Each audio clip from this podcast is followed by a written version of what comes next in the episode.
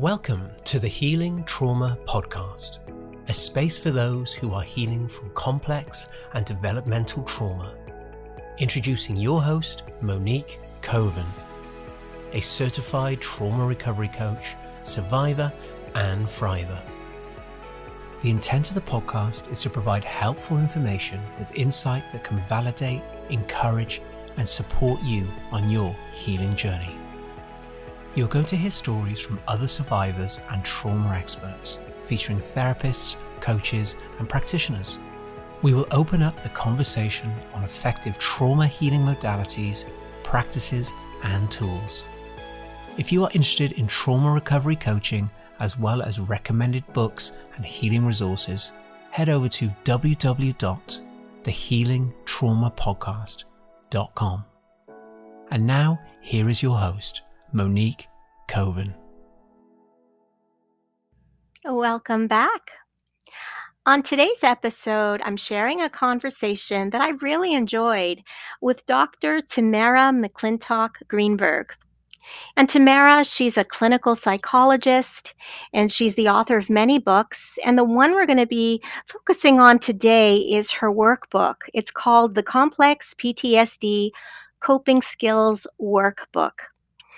So, we're going to be talking about this concept of as she sees complex trauma as an identity theft. And I found that very interesting.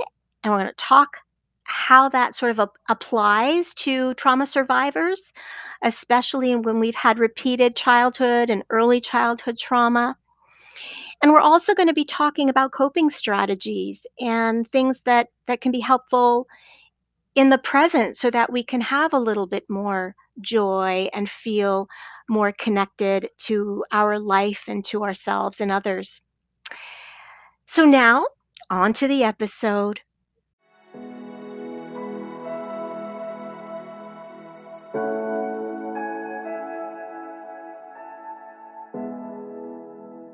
Hi, Tamara. Welcome to the podcast.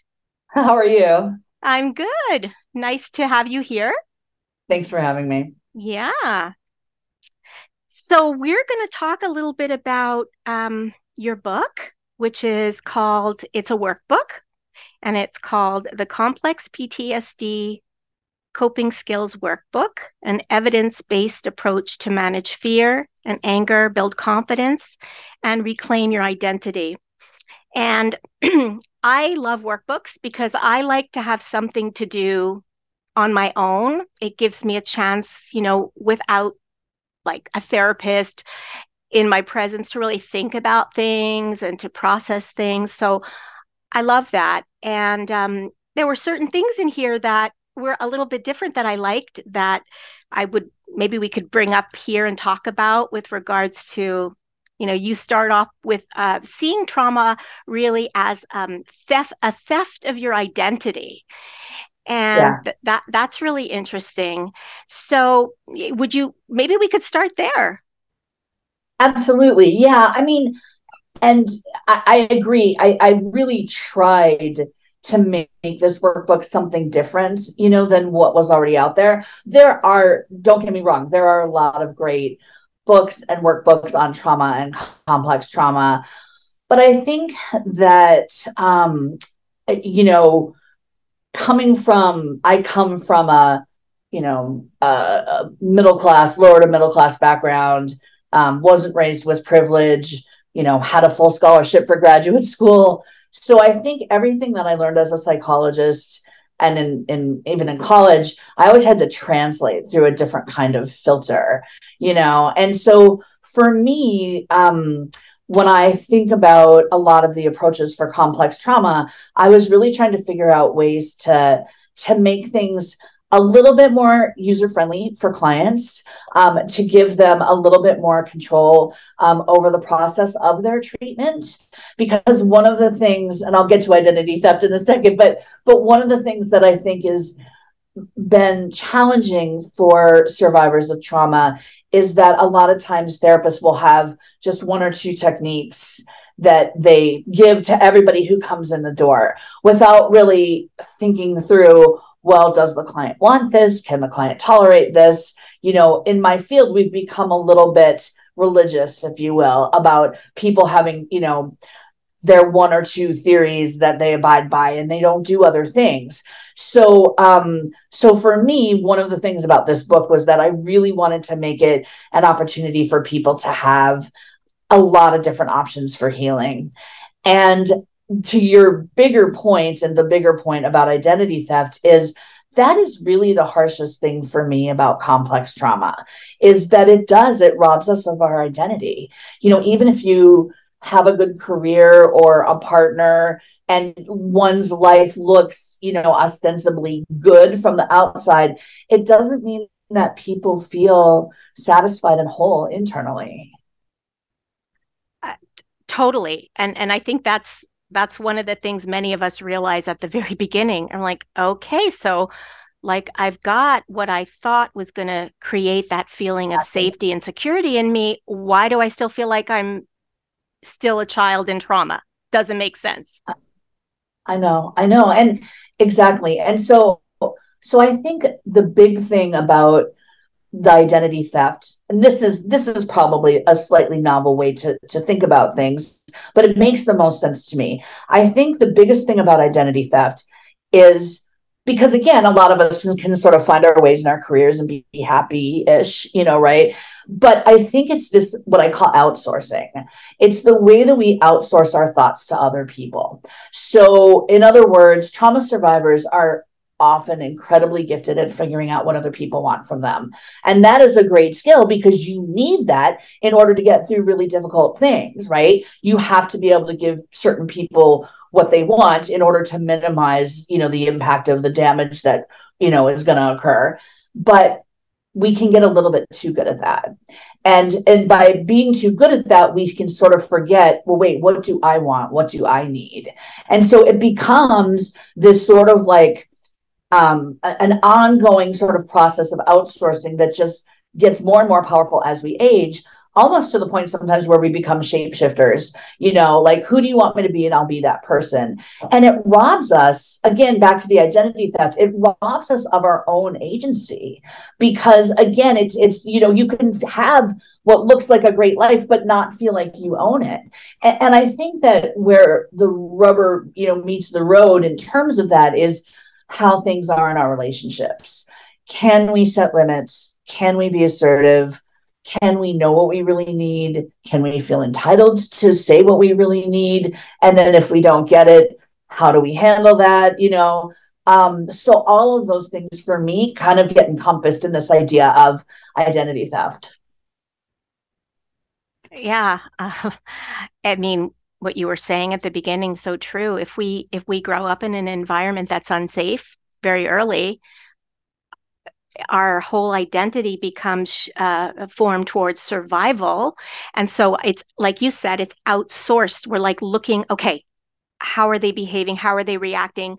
I got to figure that out. And so we just can totally lose touch with who we are. So no wonder why when we get older we're like we don't really know what we want who we are or even how to ask for it.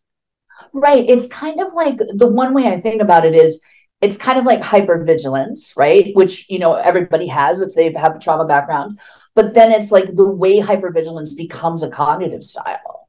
Because then you're just sort of like looking outside for everything. And in my field, we've really pathologized that. And that bothers me a lot. We call it externalizing and we make people feel terrible about themselves but really it's so adaptive if you think about it. Like that's the way hypervigilant works. You can't pay attention to what's inside because you have to keep an eye for all the terrible things that could happen outside.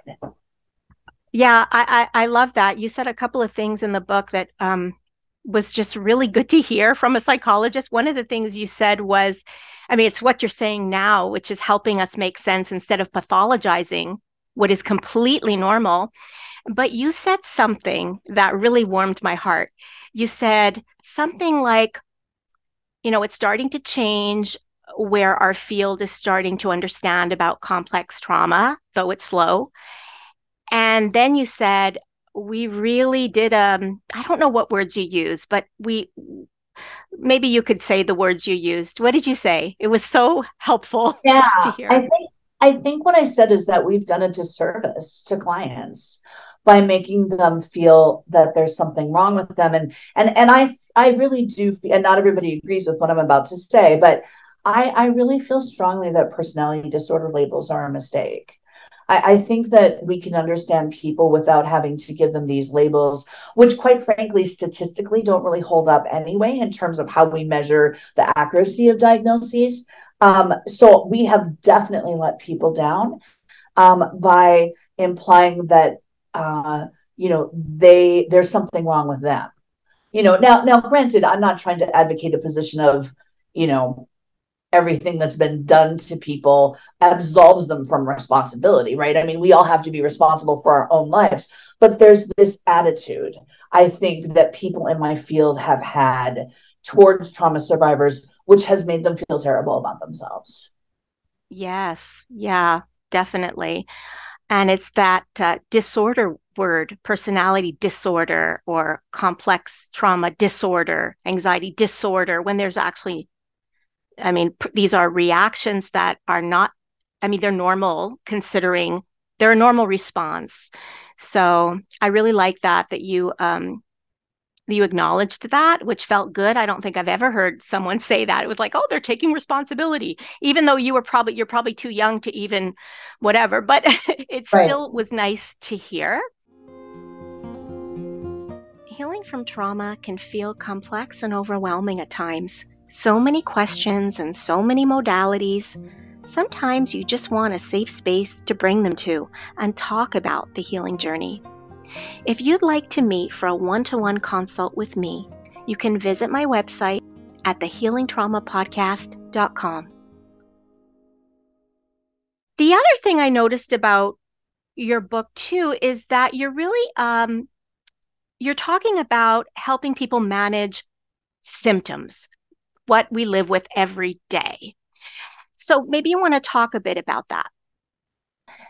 Yeah, well, um, no, I think the the thing that's probably a bit different about this workbook is that I really, really try to to go into the idea of anger and fear, because I think, again, you know, if you've had trauma, you're going to have a lot of anger and a lot of fear, and who wants to feel those things? I don't. You know what I mean? Like, I, I mean, uh, so we all are trying to get rid of these emotions, and so I really, um, and I and I think concepts related to dealing with complex trauma, such as um, DBT, dialectical behavior therapy, for example. Um, and a lot of approaches they encourage you know affect or what we call emotional affect regulation emotional modulation right and I think those tools can be really useful. However, I worry that we don't want to give people the message that they should get rid of their anger and their fear because I want people to learn from them. Because I think the road to healing isn't just, again, because if you think about it, it's a little like mini re-traumatizing right? It's like well you're angry don't be angry. It's like well okay well how about we just think about what the anger means and try to be really curious about it and think about it in a neutral way? Because the thing is is particularly people who have you know quote so-called anger problems they are remarkably unassertive in their personal lives they have so much trouble actually setting limits and so I again, you know, my whole thing is I just feel like we've judged people very harshly in my field, and particularly when it comes to anger. Um, I think that's one way that people have really been judged. And get this, it's the weirdest thing ever. If you look at papers on trauma, about 2% of them, uh, PTSD specifically, 2% of papers in my field on PTSD deal with the issue of anger. So we aren't even really talking to people or thinking about the issue. And and and anger is a criteria of PTSD. And so it's sort of another way we've let people down is we're not even thinking about this big thing, which is an issue for all of us. You know, we all have to figure out what do we do and especially as women you know we, we, don't really get any good messages about how to deal with our anger so i think you know one thing i really try to focus on is fear and anger, I think, in particular, in our relationships, are always a big part of our lives and always a big part of our struggles. And of course, the other things are difficult too. You know, uh, you know, severe anxiety, severe depression, and, and it's not. And I address those things too. But but I think what is more novel about my approach is really leaning into fear and anger because I think those are the things that underlie um, a lot of the other symptoms that we see for people with complex trauma. So you're saying like unexpressed anger? No, it's a hmm. great question. It's it's not necessary. It's that's an excellent question because a lot of times people will say, "Well, so do I just tell the person I'm angry?" And it's like, I, not necessarily. In fact, I think ninety percent of us dealing with our anger is internal. You know, because not everybody can hear that we're angry um, sometimes it doesn't do any good. Most of the time, people don't want to hear it, and and so we have to think about okay, well, you know, it's always a risk benefit calculation, right? Because if you're going to express an emotion to somebody else, that's a big risk, and so you want to be thoughtful about is this worth you know my energy you know to try to have this difficult conversation and really thinking realistically about you know, is this something I can work through myself and try to understand that my anger is about the present, but it might also be about the past? Is it partly that I don't want to feel my anger. And so I'm going to tell someone I'm angry in order to just sort of outsource my anger, kind of get it out of me and into someone else. Right. And so it's partly about expressing it. It is. It's partly about learning how to be assertive when we need to, but it's also honestly, it's more about just feeling entitled to be assertive. That's what that's more the issue. And the example would be something like, I don't know, something's totally simple that you're in an you're in an Uber and the guy's driving too fast and you're scared and you ask him nicely to slow down and he doesn't and he drives even faster. And then you start to get really scared and really angry. And um, you know you start screaming at him. And then afterwards you feel like you've done something wrong when really that was just a normal response to a dangerous situation. But trauma survivors will feel very terrible about a situation like that. They'll feel like they've done something wrong. And so one of the things i talk about in the book is don't feel bad if you get baited into a situation where you get angry but at the same time leave a situation before you end up being angry in a way that makes you feel bad about yourself. Does that make sense? Yeah, yeah, it does. What was coming to my mind was just um I learning to befriend anger. Yeah. Learning to befriend anger, but a lot of people again uh have made the connection between oh, anger is what I experienced in my childhood with that caregiver and I don't want any part of that. Exactly but I think this is where it can be helpful to, you know, um, discuss it, work with it with your therapist um, in a safe space. Yeah, absolutely. And finding a therapist that, you know, can think about anger in a neutral way. Mm-hmm. Um, yeah. Again, people in my field, we aren't really good at thinking about anger, which is interesting if you think yeah. about it. Mm-hmm. I mean, I yeah. think a lot of us go into the field because we don't want to have any bad emotions. You know, we we want to help other people get rid of their bad emotions, quote bad emotions too. Yeah. Wow. The other thing, um, there was a couple of things that I that I wanted to talk to you about, but one of the things I think can be really helpful for the listening audience to just hear from you is you really make a difference. You talk about the difference between PTSD and CPTSD or complex trauma. Can you tell us the difference between the two?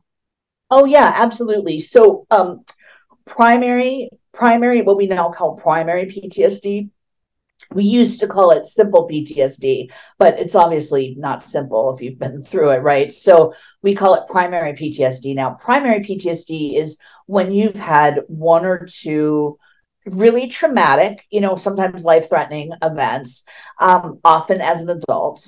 Um, and the events cause significant, you know, difficulties like all the things you think of flashbacks, nightmares, feeling numb, um, hypervigilance.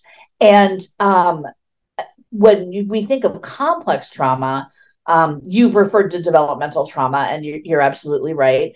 Um, it's it's trauma that starts in childhood and then continues into adulthood often because there's a lot of reasons of understanding how people traumatized as children are more likely to be victims you know as an adult but the simplest way to say it is that you know trauma kind of begets trauma you know?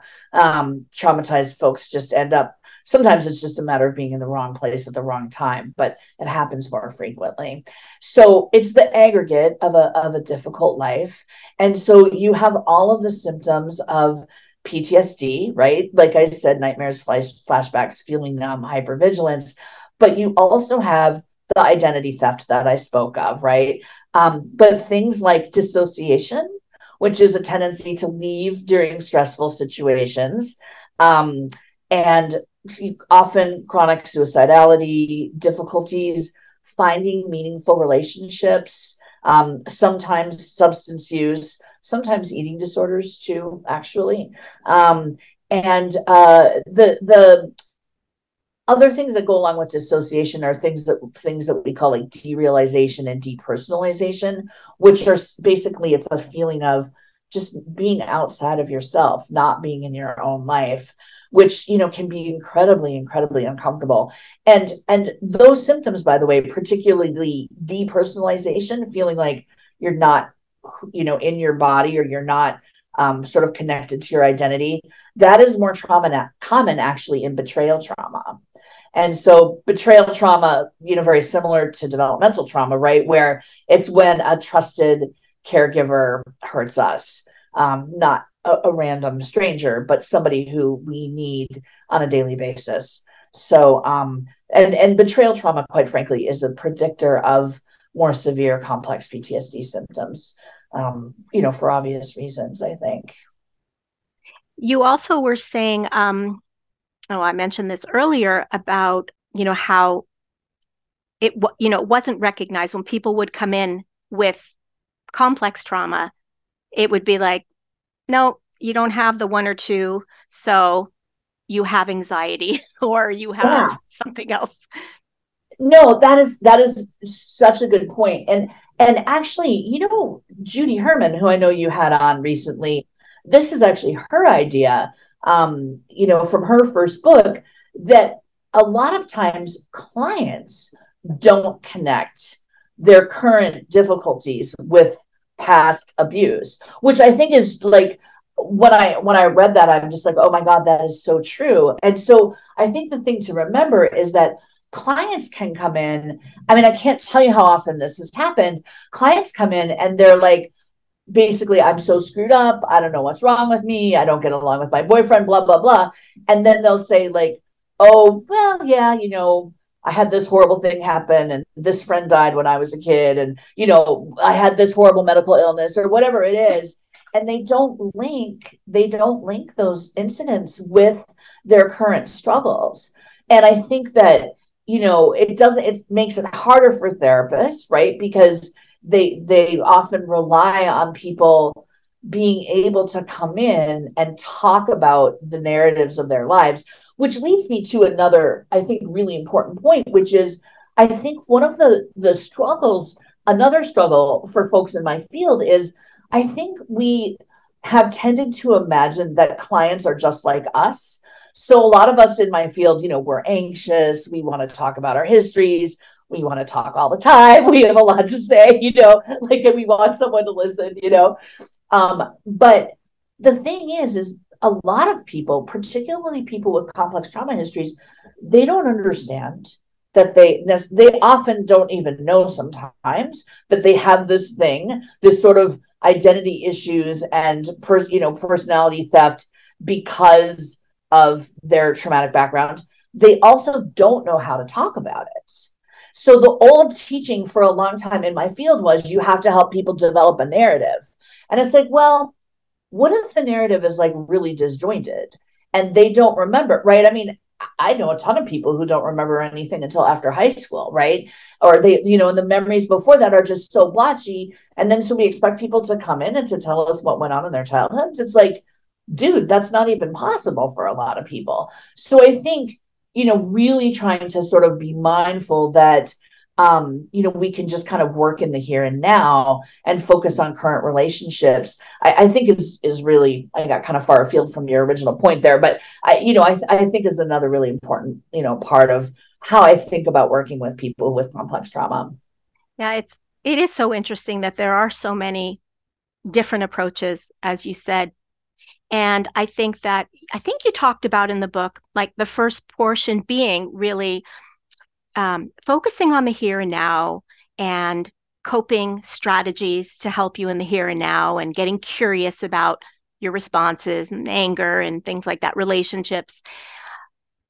Uh, you don't talk about really the second part of, you know, I guess the processing after. But uh, one of the things I noticed is that some people, some people I've noticed may choose to go on at some point doing more deeper work, more processing.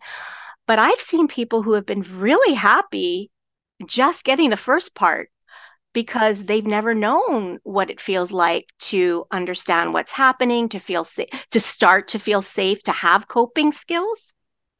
Right, exactly.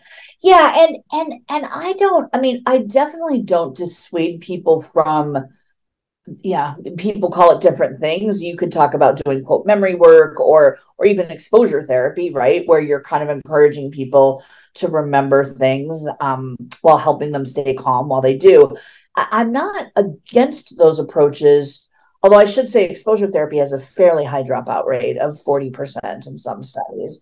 So um but i think I, I agree with you that i think for a lot of people just feeling in control of one's life is is huge. And i always tell people if if memories come up we will deal with them organically. But when you're feeling safe you have to feel safe in order to think about difficult things. And so stabilization is like the top 10 things that we do, right? And then and and and in addition, in the here and now, we're always being triggered by our current relationships. And so we can also talk about current relationships without having to go too deeply in the past and still you know work through some of those emotions i, I think anyway um you know because my number one thing is you know, I don't want to say like, well, in 10 years, you can start your life once you've worked through all these memories. I want people to have tools, right? I mean, you, you want people to have tools to feel better now. And then if they want to stay in therapy and, and keep talking about stuff and thinking about stuff, great. But let's get you happy-ish, happy, you know, as happy as any of us can be, right? But happy, you know, happy-ish first, you know. Trying to remember in the book that I really like. Oh yeah. You talked about um, the difference between and again it's generalizing but still people who have had complex trauma versus people who haven't and how they see the world or how they are in the world i really like that. Yeah. could you talk a bit about that? Yeah yeah no i mean people without complex trauma histories they have a completely different experience of the world. They feel entitled to have good things they don't feel guilty when something good happens. They don't feel anxious when something good happens. You know, they have no problem setting limits in relationships. They don't even think twice about it. They don't worry that they're too much for other people. You know, it's it's nice, I would think. I'm thinking like people are like, really?